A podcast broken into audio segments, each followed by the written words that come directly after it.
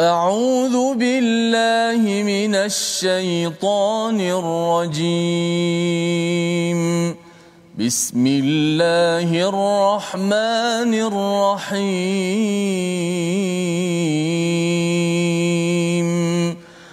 الحمد لله رب العالمين. الرحمن الرحيم.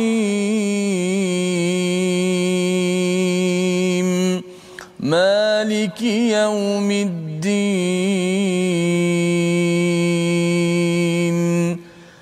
إياك نعبد وإياك نستعين.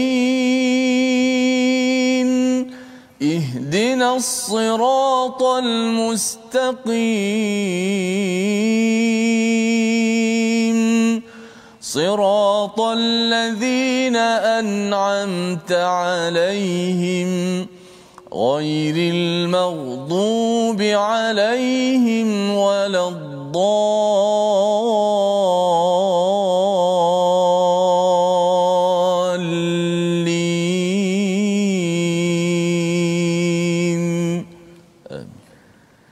Assalamualaikum warahmatullahi wabarakatuh. Alhamdulillah wassalatu wassalamu ala Rasulillah wa ala alihi wa man wala syada la ilaha illallah syada Muhammadan abduhu wa rasuluhu. Allahumma salli ala sayidina Muhammad wa ala alihi wa sahbihi ajma'in. Apa khabar tuan-tuan dan puan yang dirahmati Allah sekalian?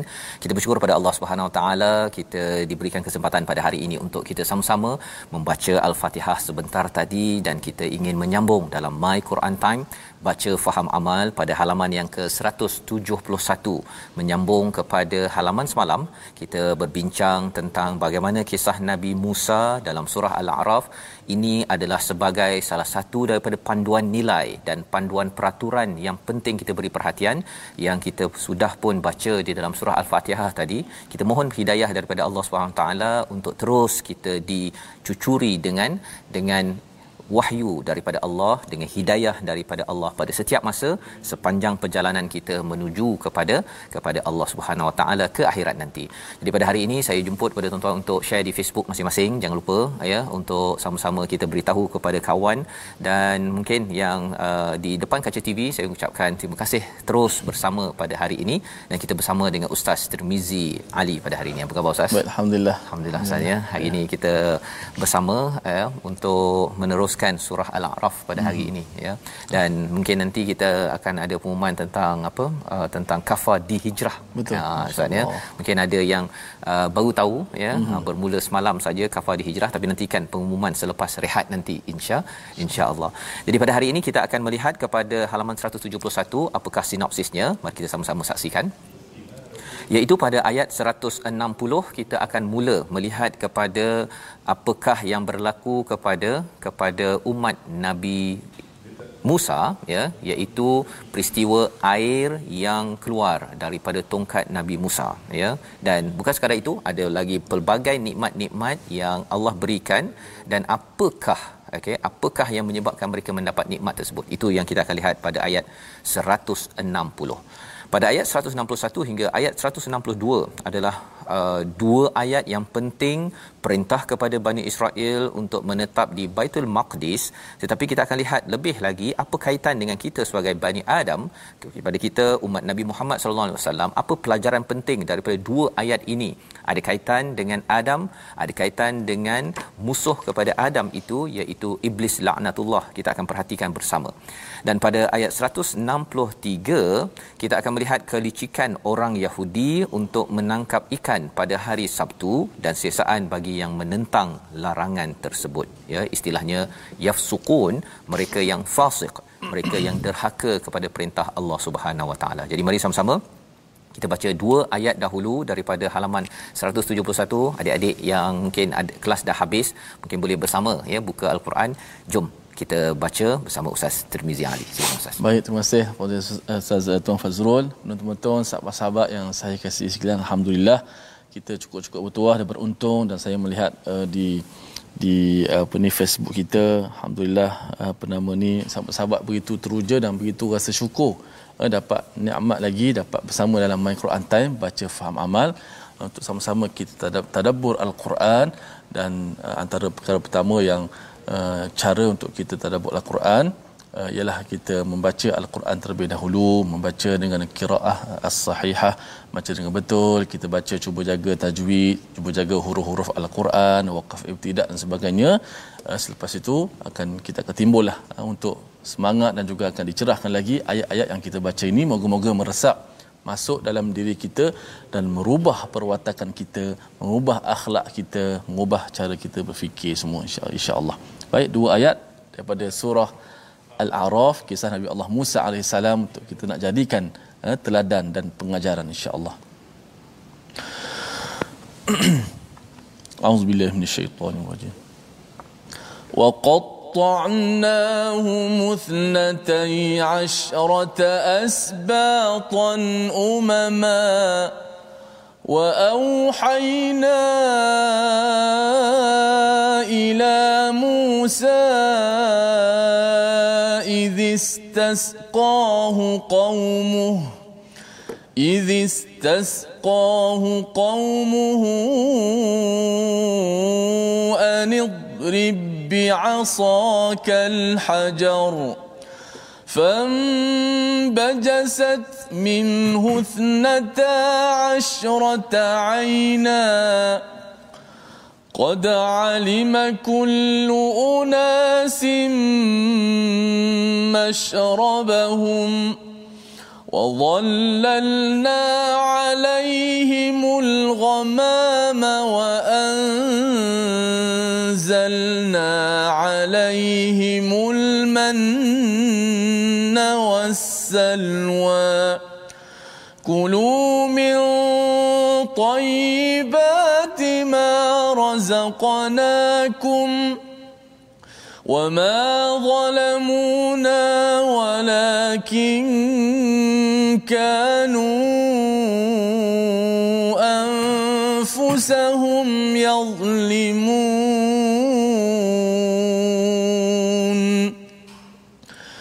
وإذ قيل لهم اسكنوا هذه القرية وكلوا منها حيث شئتم.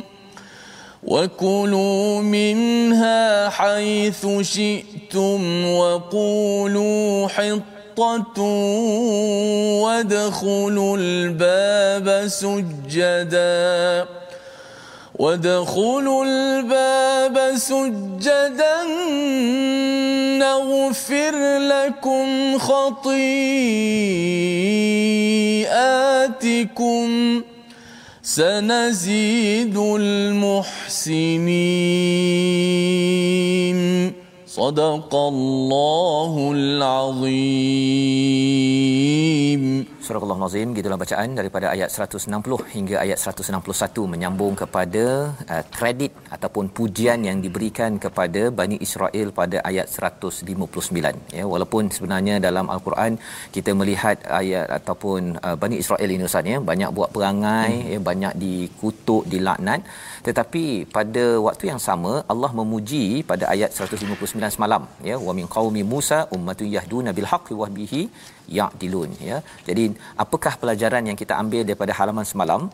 Iaitu uh, walaupun musuh kita ya ataupun orang yang kita tak suka dia ada kelebihan uh, kita tetap kena puji dia juga. Nah itu adalah akhlak yang ditunjukkan di dalam al-Quran yang diamalkan oleh sunnah Nabi sallallahu alaihi wasallam di mana kita kalau ada orang yang kita tak suka jangan sampai kita pergi kutuk habis-habisan pada dia. Kita kata tak ada langsung kebaikan.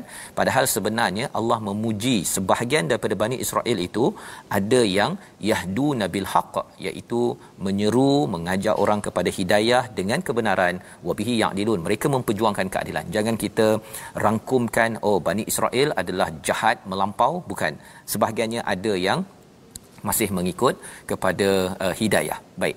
Pada ayat 160 ini dan kami membahagi-bahagikan mereka menjadi 12 suku yang masing-masing berjumlah besar ya iaitu 12 asbatan umama ya. Daripada 12 itu daripada Nabi Yakub dan dua tu daripada uh, uh, daripada keturunan Nabi Yusuf ya. 12 orang uh, 12 uh, kumpulan. Uh, mereka ini berkembang menjadi umama menjadi umat ya. Umat yang besarlah ya. Mengapa Allah beritahu begitu? Kerana ini ada kaitan dengan sejarah bagi orang-orang Yahudi.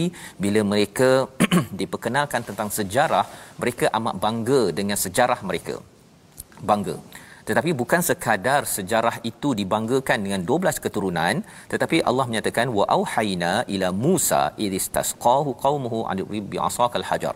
Iaitu Allah mewahyukan kepada Nabi Musa bila uh, 12 uh, umat ini ya mereka ini ketika dalam perjalanan ustaz ya uh, di ke uh, Baitul Maqdis itu mereka ada masalah air ya. Jadi mereka minta air ya minta Nabi Musa untuk berdoa pada Allah. Maka Allah memberikan wahyu pukul dengan tongkat yang hari itu selamatkan daripada lautan itu. Pukul sekali lagi bi asaq al hajar kepada batu dan akhirnya fambajasat min husnatai asyrata aina. Ada 12 mata air ya. Kalau di dalam surah al-baqarah fam fajarat maksudnya hmm. ada beza maksud kat situ. Fam fajarat ini adalah airnya uh, banyak sangat. Tapi di sini fam uh, bajasat ini airnya dah mula kurang ya. Ha, ini bercakap tentang fasa. Fasa awalnya banyak kemudian makin lama makin kurang uh, ada diskusi tentang perkara ini mengapa dia jadi makin kurang kerana salah satunya ialah kerana ada orang yang berbuat zalim di kalangan Bani Israel ramai ini 12 12 12 kumpulan ataupun umat ini kalau ikutkan kepada uh, Old Testament dia menyatakan sekitar uh, 2 juta orang Ustaz yang ketika berpindah untuk pergi ke Baitul Maqdis pada waktu ini. Jadi hmm. tuan-tuan cuba bayangkanlah kalau 2 juta orang ni bukan naik kapal terbang ustaz ni. Ni uh, apa kira berlari lah pelarian kan? Jadi untuk 12 uh, 12 kumpulan uh, ataupun ausbat ini minum air uh, memang banyak air yang keluar ya. Ini sebagai satu mukjizat kepada nabi nabi Musa.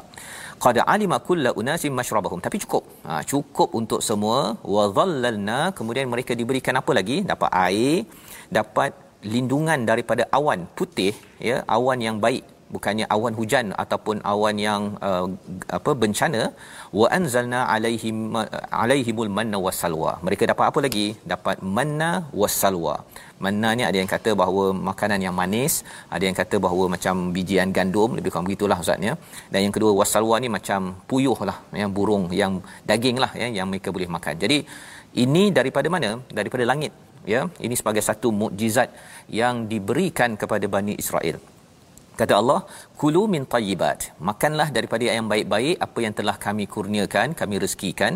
Wa ma zalamuna. Jangan zalimi ya uh, sesungguhnya mereka tidak menganiaya kami tetapi mereka yang menganiaya diri mereka sendiri. Ha itu apa maksudnya? Allah bagi macam-macam dalam hidup kita ini tuan-tuan ya. Kalau kita mula melihat kepada ayat 159 dan ayat 158 seseorang yang mengaku nabi menjadi rasul pada ayat 158 dan kemudian mengajak orang ke arah kebaikan pada ayat 159 kesannya Allah bagi macam-macam nikmat di atas dunia ini pada Bani Israel kerana ada satu kumpulan Bani Israel yang mengajak kepada bil haqq kepada kebenaran maka Allah bagikan macam-macam ini. Allah bagi macam-macam. Tetapi kalau orang itu zalim ya buat dosa tak nak ikut peraturan ya ataupun kalau dekat tempat kerja dia mungkin uh, tuang dia mungkin uh, terlibat dengan rasuah. Kezaliman-kezaliman itu bukan menzalimi Allah Subhanahu Wa taala. Tetapi ia sebenarnya kanu anfusahum yazlimun. Mereka menzalimi diri mereka sendiri. Kesannya apa tuan-tuan? Rezeki yang ada yang Allah nak bagi dia tersekat. Rezeki tersekat. Mungkin taman ini dapat rezeki taman sebelah tak dapat rezeki Mungkin syarikat ini dapat rezeki, syarikat ini tak dapat rezeki. Kadang-kadang dalam satu syarikat itu yang A dapat rezeki, yang B potong gaji. Ataupun yang kena potong gaji cukup tapi yang tak potong gaji tak cukup. Ha ya pasal rezeki bukan sekadar duit tapi rezeki itu kesihatan, kebahagiaan, kefahaman ilmu seperti mana tuan-tuan ikuti pada My Quran Time ini boleh faham itu sebagai satu rezeki daripada Allah Subhanahu Wa Taala. Jadi ayat yang ke-160 ini menjelaskan kepada kita kita kena berjaga-jaga jangan membuat kezaliman.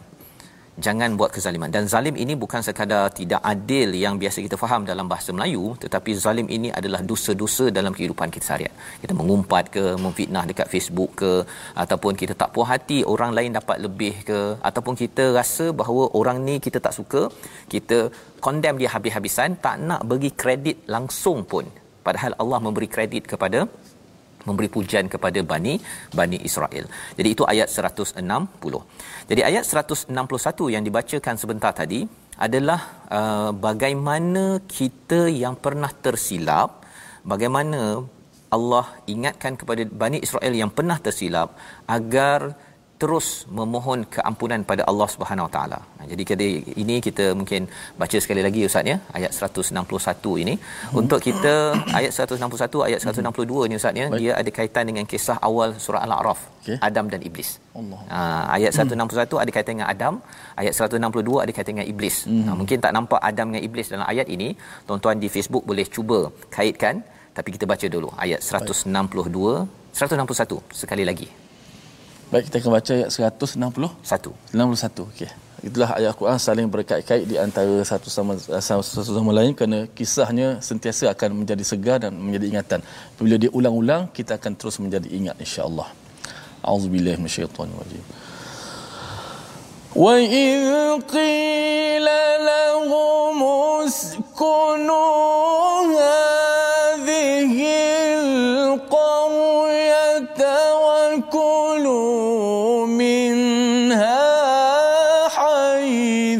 شِئْتُمْ وَقُولُوا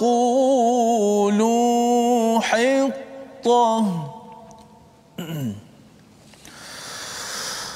وقولوا حطة وادخلوا الباب سجدا نغفر لكم خطيئاتكم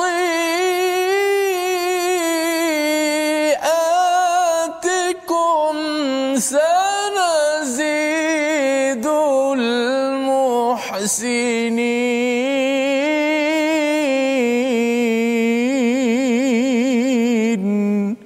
صدق الله العظيم Surah Al-Azim ayat 161 ini maksudnya dan ingatlah ketika dikatakan kepada mereka Bani Israel kepada mereka Bani Israel ini apa katanya duduklah di negeri ini Baitul Maqdis dan makanlah daripada hasil buminya di mana saja kamu kendaki dan katakanlah bebaskanlah kami daripada dosa-dosa kami. Hittah perkataan yang diajarkan pada mereka.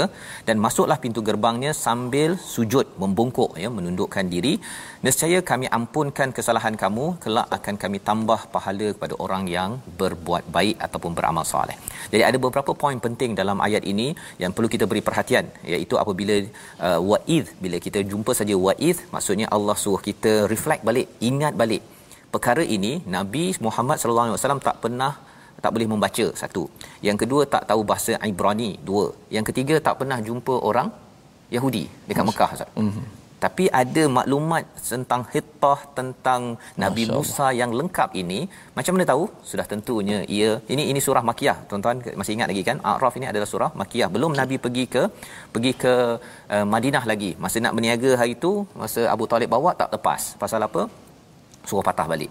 Jadi nak ceritanya ialah uh, kalau kita jumpa surah yang makiyah macam Al-A'raf ini ada kisah pasal uh, Yahudi itu memang nabi tak pernah baca nabi tak tahu bahasa Ibrani nabi tak pernah jumpa Yahudi tapi ada maklumat ini menunjukkan ini adalah wahyu daripada Allah Subhanahu Wa Taala. Jadi Allah suruh ingat balik qila lahumuskunu ya kamu tinggallah di uh, di negeri ini Baitul Maqdis maksudnya mereka boleh uh, mendapat kemenangan. Wa kulu minha haitsu syi'tum. Ya makanlah daripada apa yang diberikan. Dan sambil mereka masuk ke dalam Baitul Maqdis ini di diminta untuk berdoa bercakap apa? Hittah. Iaitu minta keampunan daripada Allah Subhanahu taala. Tetapi apakah yang berlaku bila mereka masuk itu? Nanti kita akan tengok pada ayat seterusnya. Sebahagiannya ikut ya maka mereka masuk ke dalam uh, uh, ke dalam Baitul Maqdis itu bab pintu gerbang itu dengan rasa tunduk. Ya cara dia di atas kenderaan mereka uh, haiwan ustaz ya.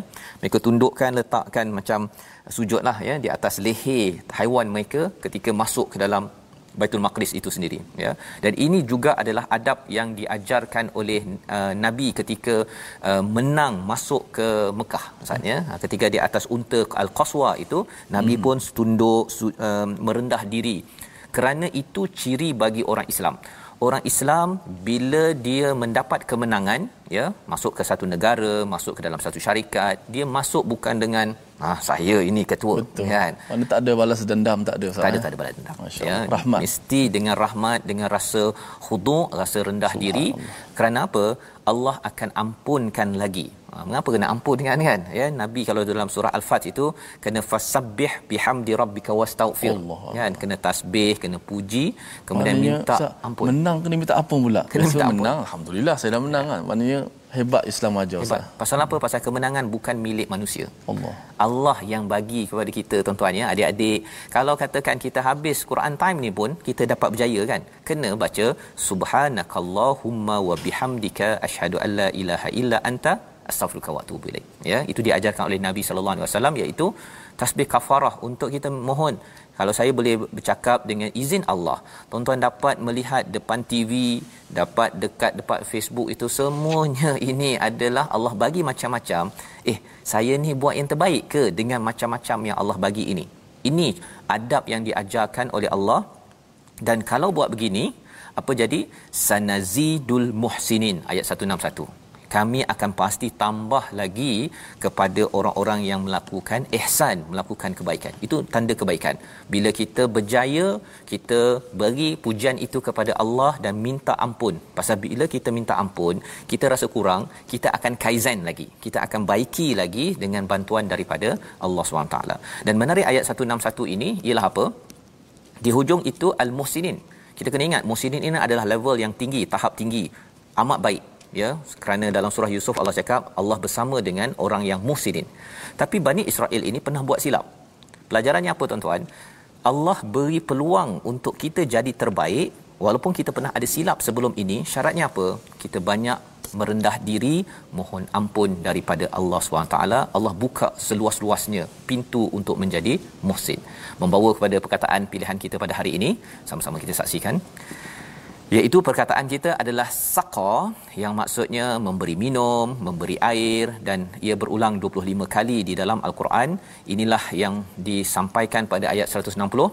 Mereka minta air ya, maka Nabi Musa menyentuh dengan tongkatnya terpancar 12 mata air.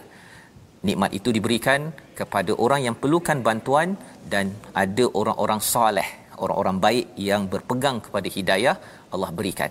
Kalau tak ada orang soleh di atas dunia ini tuan-tuan, maka hancur bumi ini penuh dengan azab daripada Allah Subhanahu Wa Taala. Kita berhenti sebentar berehat dalam My Quran Time, baca, faham, amal insya-Allah.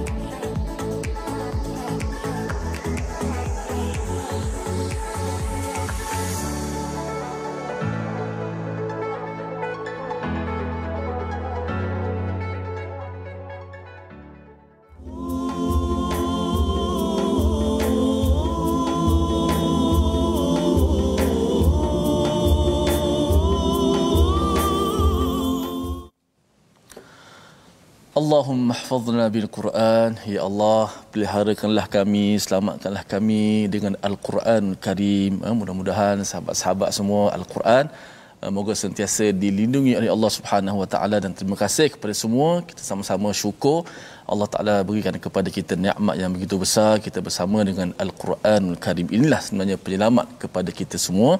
Tadi saya sempat baca komen-komen daripada bunga-bunga Muhammad Harmizi kata uh, ulang apa yang Ustaz Fas sebut tadi. Kemenangan kita adalah kemenangan ini adalah milik Allah Subhanahu Wa Taala. Sebab tu andai kata takdir kata kita menang ataupun berjaya menempuhi ujian COVID-19 ini jangan kita kembali balik uh, dengan sombong. Jangan kita kembali buat maksiat balik. Sebab Allah Taala boleh ulang sekali lagi. Tak tahu virus apa pula datang hari ini. Corona. Ini corona. Tak tahulah apa corona datang lagi. Tak tahu virus apa. Sebab kita belajar kisah Nabi Allah Musa alaihi salam. Fa arsalna alaihim tufan. Datang tufan yang yang begitu angin beliung yang hebat. Tawaf kan pusing dan sebagainya. Uh, mereka minta mereka tahu penyelesaian ketika itu Nabi Musa. Gigat Nabi Musa minta tolong doa doa. Janji nak beriman kan habis mereka buat lagi Allah. Jadi kita juga ambil ambil pengajaran gitu supaya kita tidak tidak ulangi. Sebab tu kita selalu kata la haula wala quwwata illa billah. Tidak ada daya upaya kekuatan melainkan daripada Allah Subhanahu Wa Taala yang Maha berkuasa. Maka kita eh, jangan kembali sombong, jangan kembali membuat maksiat. Moga-moga Allah Taala selamatkan kita. Saya nak uh, war-warkan kepada semua sahabat-sahabat Al-Quran uh, tonton uh, rancangan baru di TV Al-Hijrah iaitu Kafa di Hijrah yang telah bermula semalam 1 Februari yang mana hari ini seperti biasa akan uh, setiap Isnin hingga Sabtu uh, pada jam 4.30 petang. Uh, ulangan dia pula pada jam 6.30 petang. Hari ini subjek Al-Quran iaitu uh, silibusnya pada hari ini 2 Februari uh, surah An-Nas. Ha, bukan sekadar anak-anak saja walau sebut kafar ni ingat sekolah rendah aja. Ha, mak anak pun sama-sama boleh pelajari. Insya-Allah ia akan bermanfaat bantu kepada kita dalam musim-musim PKP duduk di rumah ini ha, dapat kita pelajari ilmu ha, kita flashback balik. Ha, mungkin dulu kita pernah belajar masa zaman sekolah rendah itu. Ha, sekarang ni kita mungkin dah berumur sedikit. Oh bila kita belajar kita akan seronok. Kita dapat ingat balik oh rupanya banyak lagi saya terlepas pandang dahulu dapat kita belajar. Baik. Uh, sahabat-sahabat sekalian kita nak belajar sikit uh, latihan ikhfa hakiki. Semalam Ustaz Tarmizi dah sebut bagaimana laksanakan nun mati ataupun tanwin bertemu dengan ta. Hari ini kita ambil huruf kedua ikhfa hakiki daripada 15 huruf. Kita lihat slide uh, contoh kita. Iaitu contoh kita pada hari ini huruf kedua ikhfa hakiki itu huruf tha so apabila nun ataupun tanwin bertemu dengan huruf tha berlakulah ikhfa hakiki Uh, kalimah pertama kita ambil contoh pada satu kalimah. Wal untha wal untha.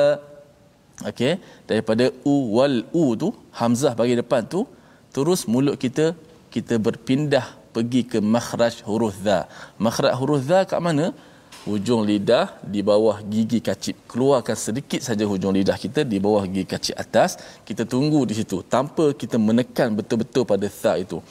Ha, dan juga pada contoh kedua nun bertemu dengan tha pada dua kalimah boleh berlaku. Man thaqulat man thaqulat daripada mim pindah kepada huruf tha. Kerana kita sembunyikan nun mati itu makhrajnya di sisi huruf mana? Huruf tha. Ha, kita lihat contoh ketiga itu contoh tanwin pula. Jami'an asal dia adalah ha, tanwin itu jami'an tanwin itu nun mati. Bertemu dengan tha maka dia menjadi hukum ikhfa hakiki. Kita dengungkan dia dan kita sembunyikan makhraj uh, apa nama ni? Nun mati pada tanwin tersebut. Jadinya jami'an thumma jami'an thumma. Ha, baik mungkin boleh fokus kepada uh, mulut saya sekejap. Mungkin, mungkin boleh tutup slide tu. Okey daripada nun mati tu kepada tha. Man tha ma, daripada mim sebut saja mim okey kita pindahkan makhraj kita kepada tha pula man thaqulat jami'an thumma panjangkan suara gunah tersebut itu adalah hukum ikhfa hakiki contoh pada huruf ta. Terima kasih.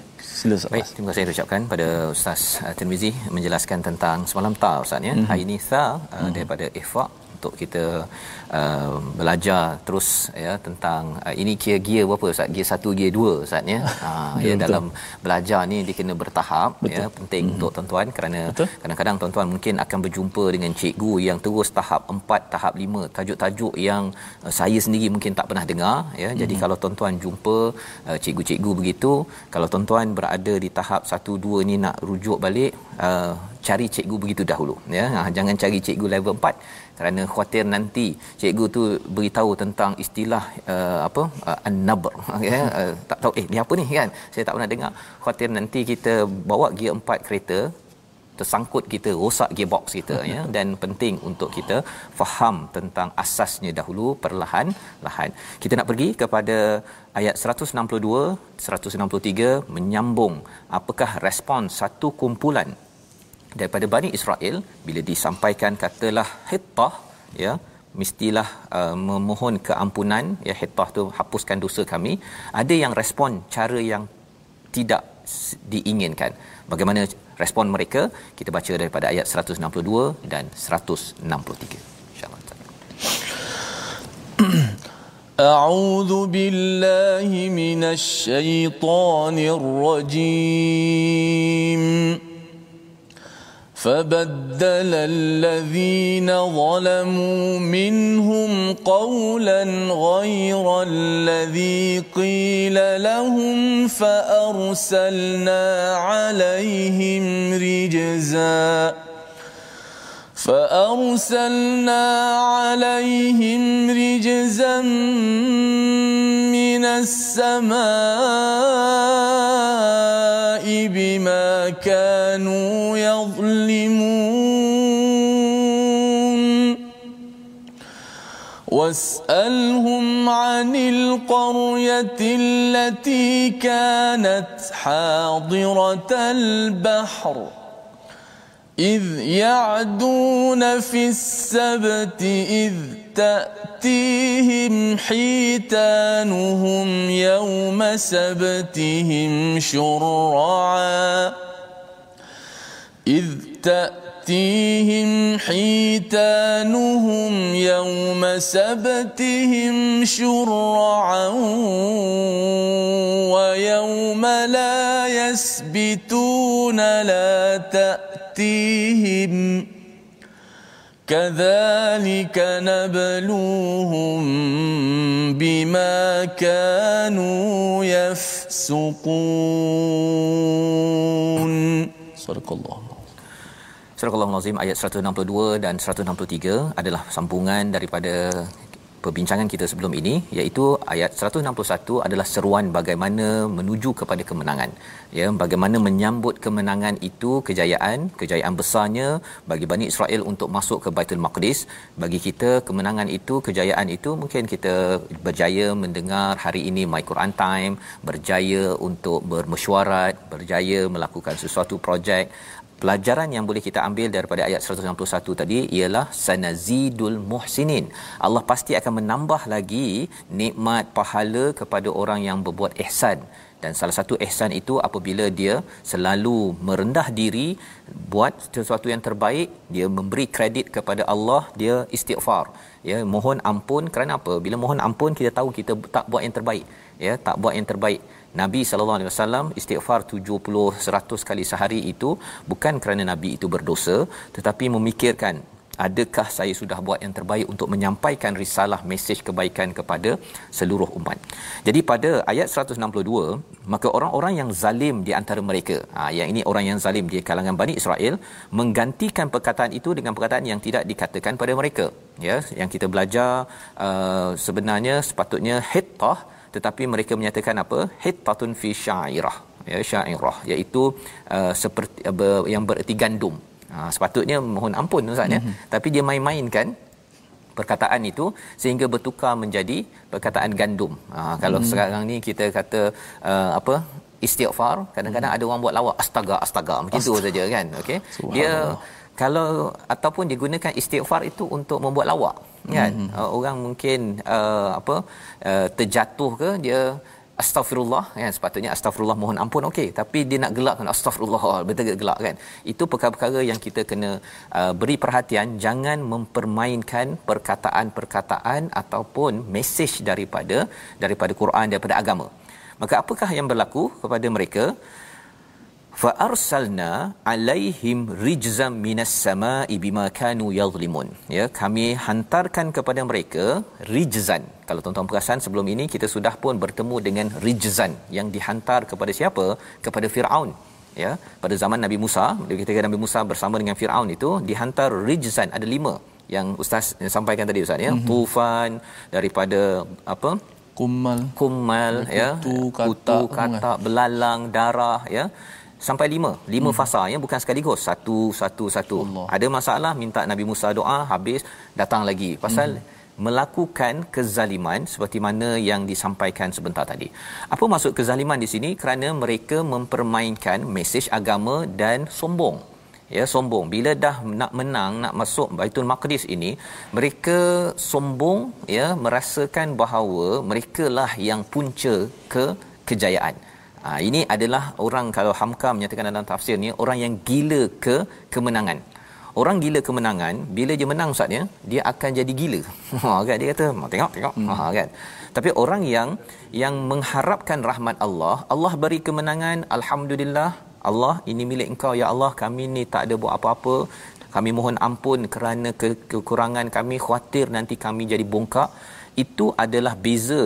Ayat 161 yang berlaku. Kalau kita kaitkan dengan Nabi Adam Nabi Adam buat tersilap mengaku kezaliman rabbana zalamna anfusana wa in taghfir lana tarhamna lanakuna minal khasirin. Dan Allah tambah lagi pada Nabi Adam ya wasanazidul muhsinin.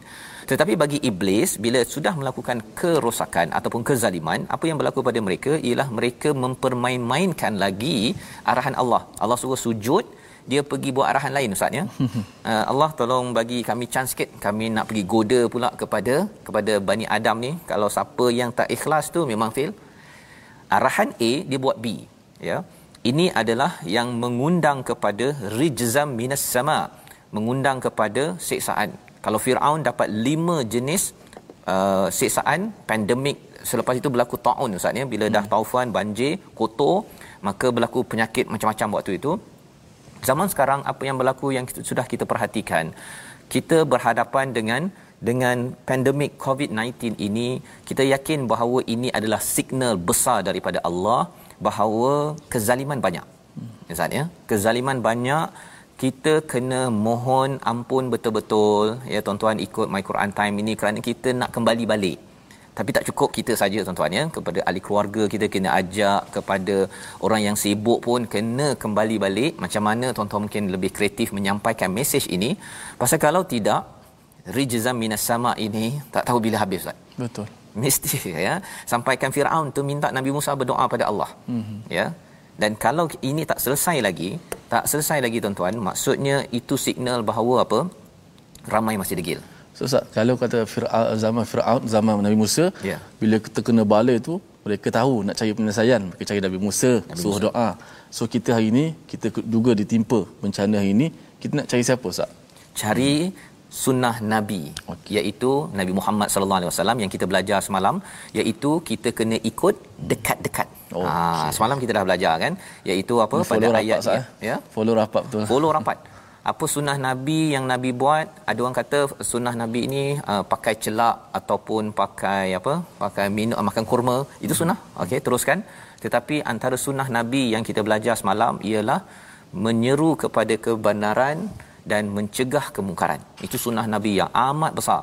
Kita beriman, muliakan Nabi, kita bantu Nabi. Nabi sekarang dah wafat ya, tetapi hmm. perjuangan Nabi ni kita kena bantu siapa-siapa buat kempen kebaikan, kempen Quran, kempen anti rasuah, kempen untuk apa lagi? Uh, untuk untuk menderma, kita bantu semampu mungkin dan kita pegang kepada dekat-dekat kepada nur daripada al-Quran ini sendiri. Ini jelas kita belajar semalam pada ayat yang ke berapa? Ayat 157. Ha, jadi itu yang penting ustaz ya zaman hmm. sekarang ini. Hmm. Pasal apa? Pasal ayat 163 ini was alhum alil qaryah.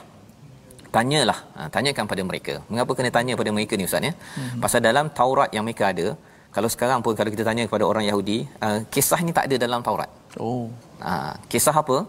Kisah Sabt dia tak ada dalam Taurat yang mereka ada sekarang lah kan hmm. Uh, tetapi dari uh, lisan mereka sejarah mereka mereka terus menyatakan tentang berlakunya peristiwa Sabt alladhi kanat hadiratul bahr iaitu satu kumpulan yang duduk dekat uh, pantai. Hmm. duduk kat pantai. Uh, ketika mereka melanggar peraturan pada hari Sabtu ketika datang kepada mereka ikan-ikan mereka terapung di permukaan air Padahal pada hari yang bukan Sabtu, ikan-ikan tu tak datang pula pada mereka. Hmm. Ustaz ya. Mencabar tu tuan-tuan ya. Dah katakan uh, tak berapa dia, dia sebenarnya ikut kena ikut peraturan lah Ustaz kan. Hmm. Ya. Jadi waktu hari Sabtu ikan muncul. Hmm. hari lain tu tak berapa nak muncul sangat jadi apa yang mereka buat ialah mereka ada dua pendapat satu tahan luka hari hari uh, uh, apa jala ke apa ke hari Jumaat ambil hari Ahad itu satu pendapat satu lagi pendapat ialah mereka corner sikit peraturan ini mm-hmm. mereka apa uh, ambil ikan pada hari Sabtu tetapi mereka tak makan hari Sabtu ha, jadi oh. dia corner sikit peraturan tu dan kemahiran corner ini bukan hanya pada Bani Israel pada orang kita pun Ustaz ya kita harap tuan-tuan ya kita doa pada Allah kita janganlah jadi orang yang suka corner hmm. kan kadang-kadang dia dapat duit bawah meja tu kan bercahaya-cahaya syurra'a istilah hmm. dalam ayat inilah kan duit tak berapa ada Ustaz. Duit gaji tak berapa cukup ke apa ke ada orang hulur sikit kan? So, dalam sampul ada berapa ibu 2000 3000 pada waktu itu dah tahu dah bahawa ini adalah tak boleh ambil kan? Tapi kalau ikut kepada ayat ini Allah kata kadzalika nabluhum bima kanu yafsukun. Allah bagi ujian demi ujian begini kerana mereka ini fasik kerana mereka ini selalu derhaka kepada Allah Subhanahu taala biasanya ustaznya orang yang diberi rasuah mereka akan selalu diuji diuji diuji pasal mereka sendiri pernah buat perkara-perkara fasik sebelum itu. Hmm. Dan kalau kita tak pernah buat kan perkara fasik di umpan dengan rasuah contohnya jangan benarkan walau sekali makan pasal kalau sekali makan uh, mula-mula makan dengan teh tarik satu lah uh, contohnya kan teh tarik satu nanti saya cepatkan kerja untuk tuan nak uh, ambil proses borang mula-mula dengan teh tarik tapi lepas tu dia tak cukup teh tarik ustaz. Ha dia nak kalau boleh apa lagi? Dia naik lagi. Dia naik lagi dia naik lagi. Jadi ini adalah kesan fasik dalam kehidupan kita. Naudzubillah min zalik. Ya kita kena selalu minta pada Allah kita jauh daripada fasik dan salah satu fasik yang ditunjukkan dalam ayat ini ialah suka bermain dengan peraturan dan ini peringatan yang penting saya nak minta ustaz kalau baca sekali lagi ayat 163 ini ustaz ya hmm. agar uh, kalau nabi Adam dalam syurga tak boleh dekati pokok hmm. satu pokok je banyak-banyak pokok satu pokok bagi Bani Israel mereka tidak boleh mendatangi ikan pada hari Sabtu je lain boleh yang itu lebih mencabar kerana hmm. yang yang tak boleh itu yang lebih menarik sebenarnya walaupun sebenarnya hmm. kalau orang cakap rasuah ustaz ya banyak lagi sumber lain tetapi hmm. ialah uh, apa benda yang tak boleh itu yang kadang-kadang lebih menarik perhatian yang kita doakan kita jauh dengan kita membaca ayat ini silakan ustaz okey auzubillahi واسألهم عن القرية التي كانت حاضرة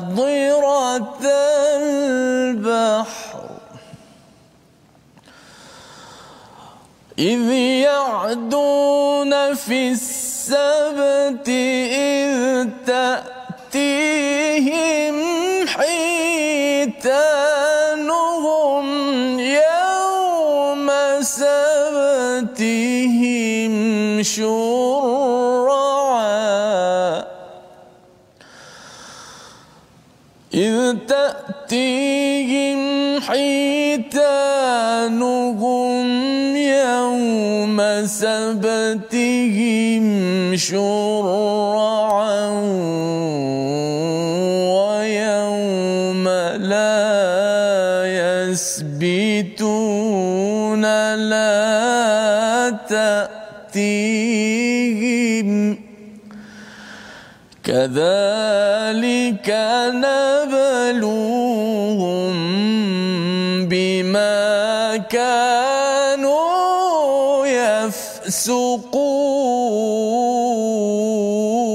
يفسقون صدق الله Surah Al-Nazim gitulah ayat 163 untuk menjelaskan kepada kita betapa apabila pada ayat 162 seseorang itu sudah mempermain-mainkan kepada hittah ya kepada memohon keampunan mesej agama dipermain-mainkan ia boleh membawa kepada kefasikan yang lebih besar iaitu kalau Bani Israel ini sanggup untuk bermain-main dengan undang-undang yang telah ditetapkan oleh Allah jangan tangkap ikan pada hari Sabtu.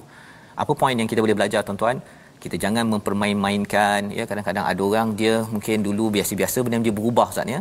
Kemudian ada orang mempermainkan eh, lah nak tunjuk alim konon. Mempermainkan orang lain itu adalah sebahagian daripada ayat 162 menyebabkan akhirnya kita mempermainkan undang-undang. Kita kata alah secawan kopi je kot. Ha kan? Tetapi secawan kopi kita bagi orang ataupun kita menerima daripada orang kerana kuasa kita. Ha kuasa sebenarnya sekadar nak angkat fail je ustaz ya hmm. di pejabat tanah ke apa sebagainya kalau itu kita gunakan alas bukannya sampai 1 bilion 2 bilion baru satu cawan kopi sebenarnya itu ada sebab. Sebabnya dulu kita pernah mempermain-mainkan nilai agama ataupun kita merasakan bahawa agama itu boleh diolok-olokkan walaupun kita orang Islam. Yang membawa kita kepada situasi bagi halaman 171 mari sama-sama kita saksikan iaitu uh, Bani Israel ya. Uh, Musa ketuk tongkat pada batu terus keluar ya. Uh, 12 mata air.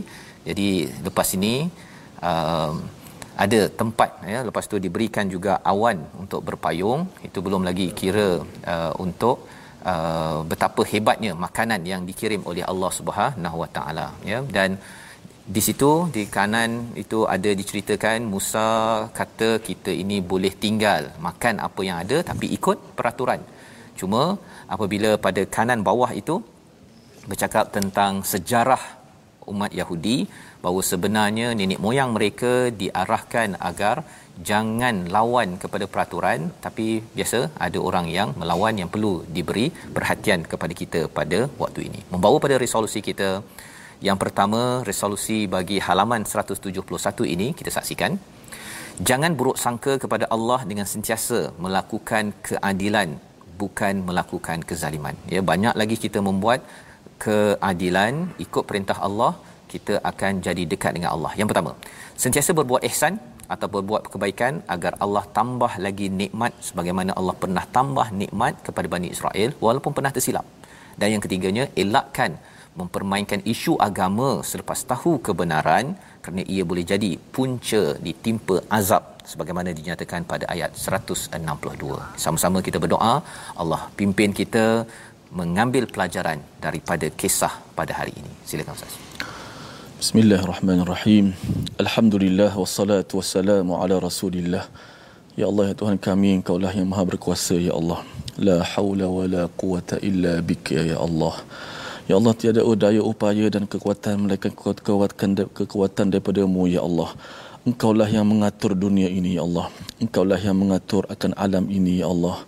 Ya Allah sungguhnya kes wabak coronavirus ini makin tinggi ya Allah kami sedar ya Allah ianya adalah amaran daripada-Mu ya Allah ia adalah amaran daripada-Mu ya Allah kami takut ya Allah kami resah ya Allah kami gelisah ya Allah janganlah kau murkakan kepada kami ya Allah ya Allah Tuhan kami yang kau arahkanlah virus wabak ini berlalu pergi daripada kami ya Allah.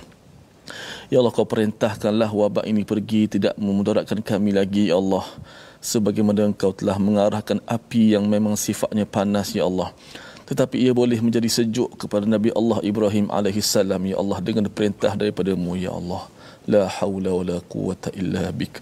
Tidak ada kekuatan daya upaya melainkan kekuatan daripada-Mu ya Allah Allahumma antal qawi wa nahnu du'afa. Engkaulah yang maha kuat ya Allah. Engkaulah yang maha kuat berkuasa ya Allah. Kami sangat lemah ya Allah. Ampunkanlah kami semua ini ya Allah. Ya rabbal alamin walhamdulillah.